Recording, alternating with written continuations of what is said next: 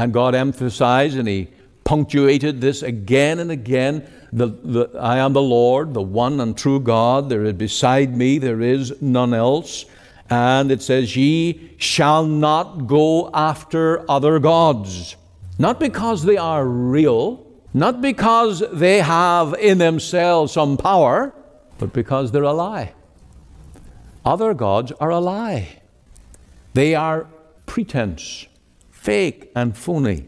Now, let's go back to Isaiah 45 and let's look at these none else statements that are right here in this passage. Isaiah 45 and verse 5. There's a number of none else statements here. Thank you for joining with us here on Let the Bible Speak. This is Ian Goligher, pastor of our Free Presbyterian Church here in Cloverdale.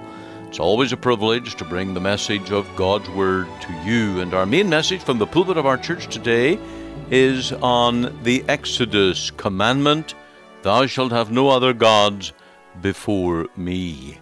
We begin with our reading in Ephesians. Our text today is Ephesians 2, verse 10. Every Bible reader knows that our God is a jealous God. He will not give his glory to another. Just read the first three commandments, and you will discover that God guards his own name, his honor, and will allow none to boast over his works. He says, I am the Lord thy God, which have brought thee out of the land of Egypt, out of the house of bondage. Thou shalt have no other gods before me. Thou shalt not make unto thee any graven image, or any likeness of anything that is in heaven above, or that is in the earth beneath, or that is in the water under the earth. Thou shalt not bow down thyself to them, nor serve them, for I, the Lord thy God, am a jealous God, visiting the iniquity of the fathers upon the children, unto the third and fourth generation of them that hate me, and showing mercy unto thousands of them that love me and keep my commandments. And it is, of course, the same jealous God who has planned the way of our salvation, for we sinners need to be saved. He has planned salvation in such a way that none will boast in their own power or goodness for their own conversion to Christ. God ensures that it is all of grace and that men know that. He also blows the trumpet against any who would dare boast in his own works. Let's watch for that in these verses, Ephesians chapter 2, 4 to 10. But God, who is rich in mercy for his great love wherewith he loved us, even when we were dead in sins, hath quickened us together with Christ. By grace are ye saved and hath raised us up together and made us sit together in heavenly places in Christ Jesus, that in the ages to come he might show the exceeding riches of his grace in his kindness toward us through Christ Jesus. For by grace are ye saved through faith, and that not of yourselves. It is the gift of God, not of works, lest any man should boast. For we are his workmanship, created in Christ Jesus unto good works, which God hath before ordained that we should walk in them. Paul's own illustration is of God the potter, man the clay, and this is perfectly befitting here. Salvation is all of grace, God's riches at Christ's expense. Christ did the work totally. He paid it all, and all to him we owe. There is not one sliver of work to our credit. The moment you introduce even the idea that man contributed even a thread to the work of redemption, you blow the whole concept of grace, of God's working all things, and you rob God of his glory. Verse 10 reinforces this matter and gives the proper perspective to our role in God's salvation power at work in us. For we are His workmanship, created in Christ Jesus unto good works, which hath God hath before ordained that we should walk in them. We are God's workmanship. We are like the block of marble. God is the sculptor.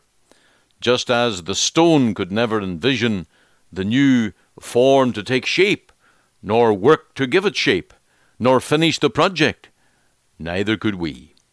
Christians are the product of God's saving power at work, and we owe it all to Him. The good works we now do is the result of God creating a new man out of us.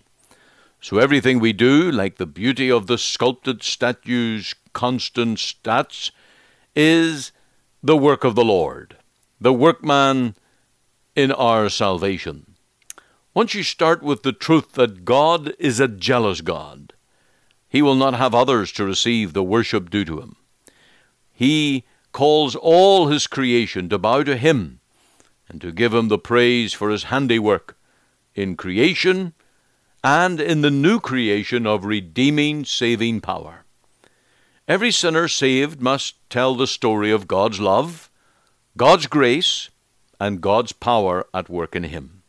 Not of works, lest any man should boast. If your religion or your understanding of salvation in any way causes you to boast in your own goodness, your own choices, your own wisdom, it is an offense to God. The truth is that salvation is of the Lord, all of the Lord, totally of the Lord, and always of the Lord. Let that truth drive you to your knees today, and let it open your mouth in praise to the Lord of glory. The Moody said, The law tells me how crooked I am. Grace comes along and straightens me out. So we are not saved by the works of the law, nor by our own works. We are saved by grace, and grace alone. Now for our message in song. Stay tuned with us as we bring to you this word in song today.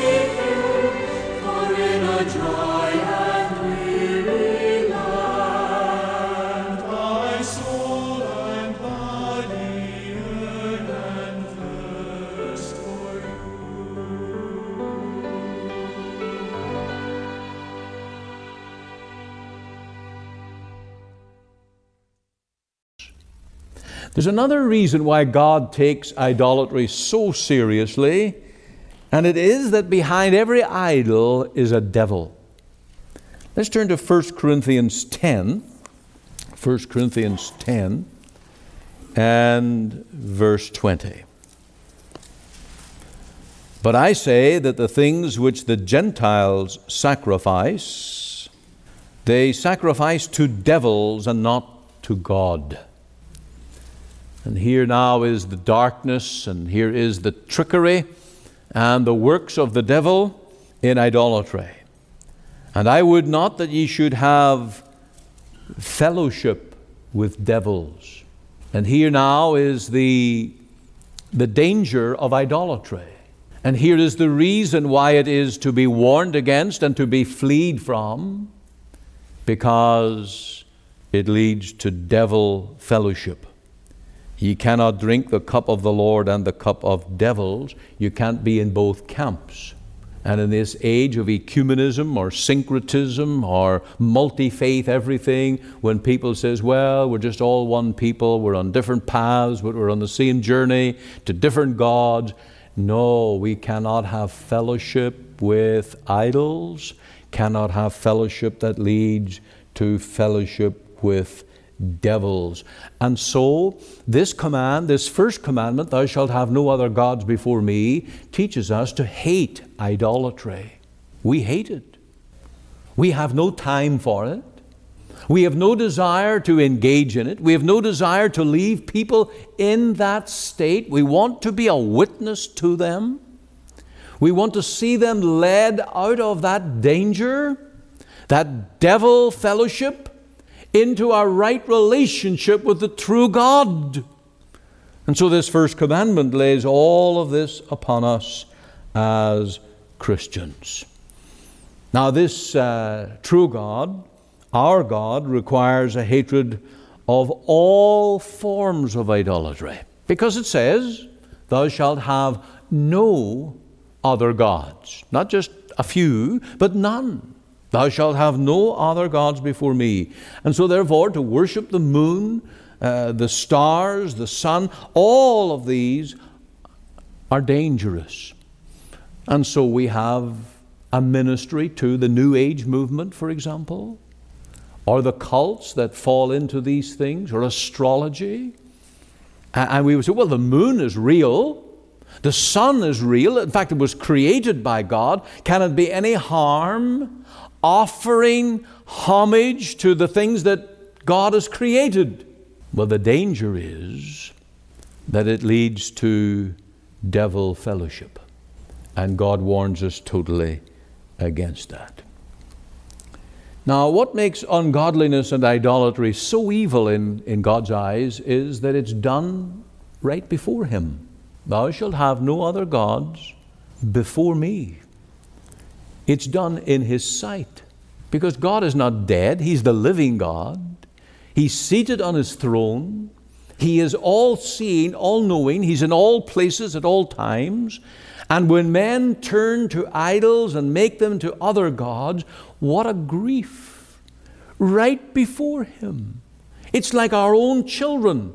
We have given them uh, certain things not to do. And what do they do? They, right before our eyes, insist in doing the very thing we commanded not to do. And there's no loyalty. No loyalty. And one thing that the gospel does for the Christian, one thing that the gospel does in the heart of God's people, is it puts this loyalty because the law of God is written in our hearts. And the first law is, Thou shalt have no other gods. And the mark of a born again Christian is instant, immediate loyalty to God. He's first. He's the only God whom I worship, serve, pray to, depend upon, seek for protection. It's all required in this first commandment. Now, where, where, where does this affect us? We're living in a multicultural age, multi faith everything. Um, are we the oddballs in society? Well, Israel was, of course. Israel was a small little nation on the move, chosen out of all the other heathen nations who had turned to idols and false gods. And God chose a people who would worship Him only. And that's why this commandment's given. This exercise of calling you out, making you a separate people, calling you Israel, Prince of God, leading you into the promised land to be my people, all of this exercise is, is pointless if, excuse me till I recover this one, all of that exercise is pointless if you don't keep this command. So, the day that you got saved and became a Christian, the day that you were washed in the blood of Jesus, required of you a personal, unflinching loyalty to the Lord.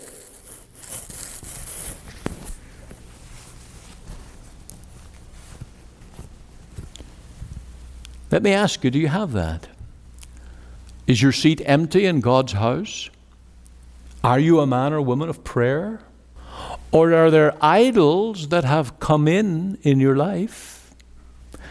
An idol could be anything that replaces the love of God, the priority of God in your life. Young people, teenagers, let me speak to you a moment. You, you may say, this, this is no fun. I would rather be somewhere else today. I would rather be in some church or some facility or some ministry where it's all light and fluffy. But do you not see here that unless you have a church, unless you have a form of worship that brings you directly into the presence of the only living and holy God, that it's not church? I don't know what it is it's not church. And you may say, I want something that makes me feel at ease. Let me tell you, Israel was not at ease whenever God gave these Ten Commandments. They saw the smoke, they saw the fire, they heard the voice of God in that mountain as a thunder. And this is the real God that we have to do. Not the God of man's imagination that loves everybody, including devil worshippers. No, this calls us to a personal and a deliberate loyalty to love the Lord our God. Now, I want to move to point three here today because this is very important. That honoring the first commandment also requires liberty liberty to worship God. First of all, let me say the devil cannot worship God. Now, the devil knows about God, and the devil recognizes God and in some ways fears God, but will never worship him. Why? Because the devil is predisposed to rebel against God. Sinful men will not worship God. Why? Because their hearts are turned away from God. But Christians are free to serve God. This is what the miracle of salvation is it has set us free to worship God. And just as God said to these people here when they were brought out of bondage and out of Egypt and into uh, liberty over the Red Sea, and God met with them and said, I am the Lord that delivered you, redeemed you out of the house of bondage. Thou shalt have no other gods before me. They were a liberated people, they were set free. Now, how the children of Israel were given the Ten Commandments after their liberation, after their bondage in Egypt, is a pointer to us that as Christians, we have this great liberty. First of all, a liberty of heart because you have a new desire. That's the miracle of salvation. You desire to worship God. You want to meet with God. You want to commune with Him. You want to hear His voice. You want the God of heaven to be with you in all ways. Now, Dr. Cairns, in his book on the law of God, it's called The Chariots of God, he lists nine ways by which uh, we can worship God in our newfound liberty. Now, I mention these that I take this list because I discovered when I read Thomas Watson that he got eight of them right out of Thomas Watson's book. Preachers do that. There's nothing original in theology. We get our doctrine from the Bible and from the great preachers of the Bible. Now, these nine things, I'm just going to list them here. Uh, I'm not going to preach them, but I want to list them. And these you can do as a Christian because you've been set free from sin and all its bondage. Number one, we must know Him. Surely that's the, the freedom we have to know God. Why we have a Bible, why we come to Christ as our Savior. We must adore Him. We know that in heaven the angels and the elders fall down at Jesus' feet. We must trust Him. We cannot doubt and live in unbelief, but rather we put our faith and our confidence in the only living true God. We must confess Him as our God. In other words, take your stand. Stand up, stand up for Jesus. We tell the world we're a Christian. We're living for God. We must love Him. And you have the freedom to do that. You have a new heart, a new mind. And the Spirit of God, we, we've been studying this, Revel, uh, Romans 5 5, the love of God shed abroad in our hearts by the Holy Spirit. The ministry of the Spirit is to give us this fullness of amazing love of God. We must fear Him. That's number six. The beginning of wisdom is the fear of the Lord. Number seven, we must pray to Him. That is, live in communion with God.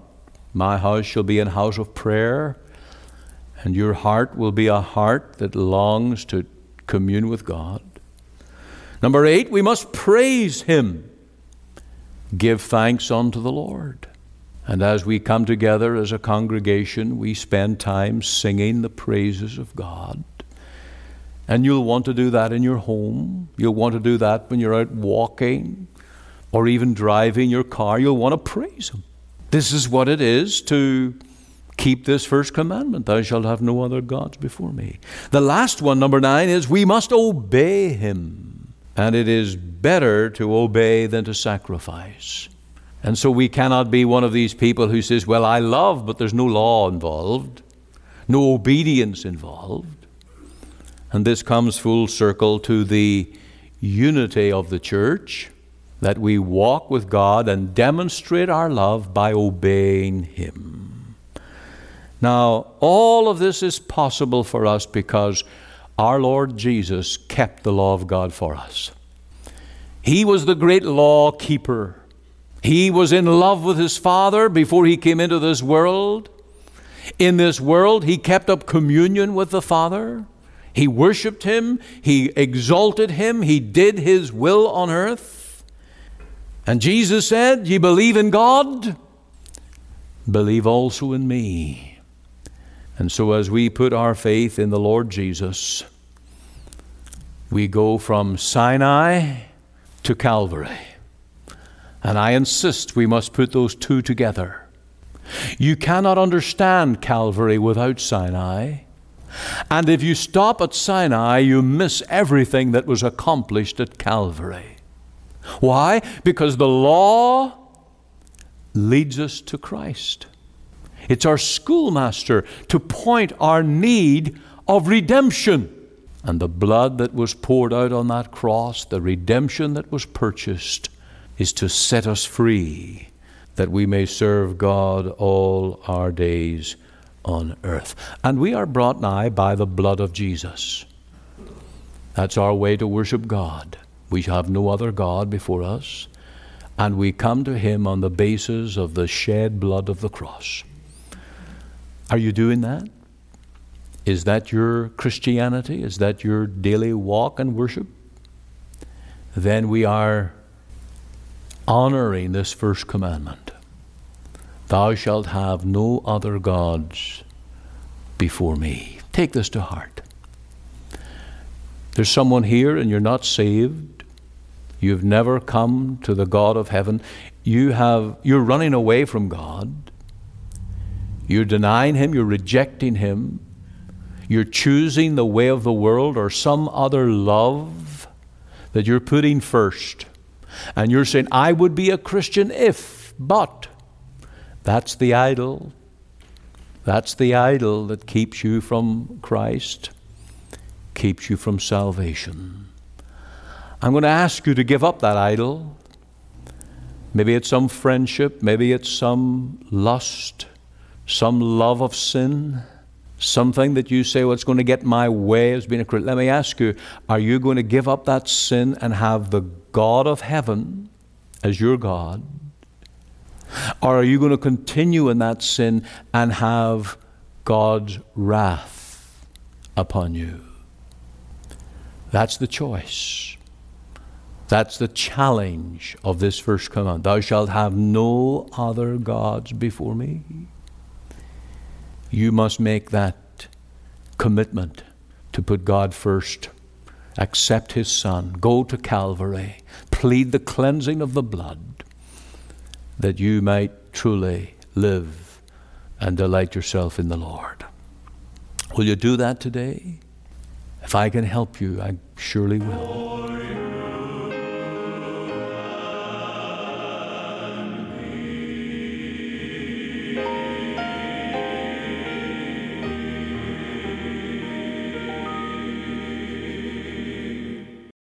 This is Pastor Ian Goligher. Call me, please, at 604 897 2040. For all the details of our broadcasts across Canada, go to ltbs.ca. This broadcast comes to you today from the Free Presbyterian Church in Cloverdale, located at 18790 58th Avenue, Surrey, at the corner of 188 Street and 58th Avenue. Our website is cloverdalefpc.ca, and there you can find gospel articles, links to our sermons, a gospel booklet called A New Beginning, and a link to watch our services online. You're warmly invited to attend any of our Sunday services at 10:30 a.m. and 6 p.m. to meet with us as we worship God and to hear the preaching of his precious word. We also meet for Bible study and prayer every Wednesday evening at 7:30 p.m. Our Sunday School for Children and Adult Bible class meet every Lord's Day at 9:30 a.m. from September to June. You can contact us at 604 567 1091. Alternatively, you can email me at pastor.cloverdalefpc at gmail.com. Again, for all this information, please visit our website at cloverdalefpc.ca. Our burden is that you will hear and understand the gospel and that will bring you to know the Lord Jesus Christ and his great salvation. Uh, this is Pastor Andrew Fitton. Thank you for listening today, and be sure to listen Monday to Friday at 5 a.m. and 5 p.m. and on Sundays at 9:30 a.m. for our one-hour church service as we worship the Lord through the ministry of His Word.